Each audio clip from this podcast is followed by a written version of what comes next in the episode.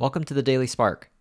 This is William Liao, where I share one idea every day on how to do our best work, create a thriving culture, and live a meaningful life. I didn't think I'd like writing until I tried publishing some blog posts. I didn't think I'd like editing videos until I tried making videos. I didn't think I'd like data science until I took my first semester of data science courses. Now I write every day. I make YouTube videos for fun, and I interact with data scientists every day for work. Don't dismiss anything until you've given it a try. If you don't like it, then you know for sure and can safely move on. If you end up loving it, you'll be glad that you gave it a shot.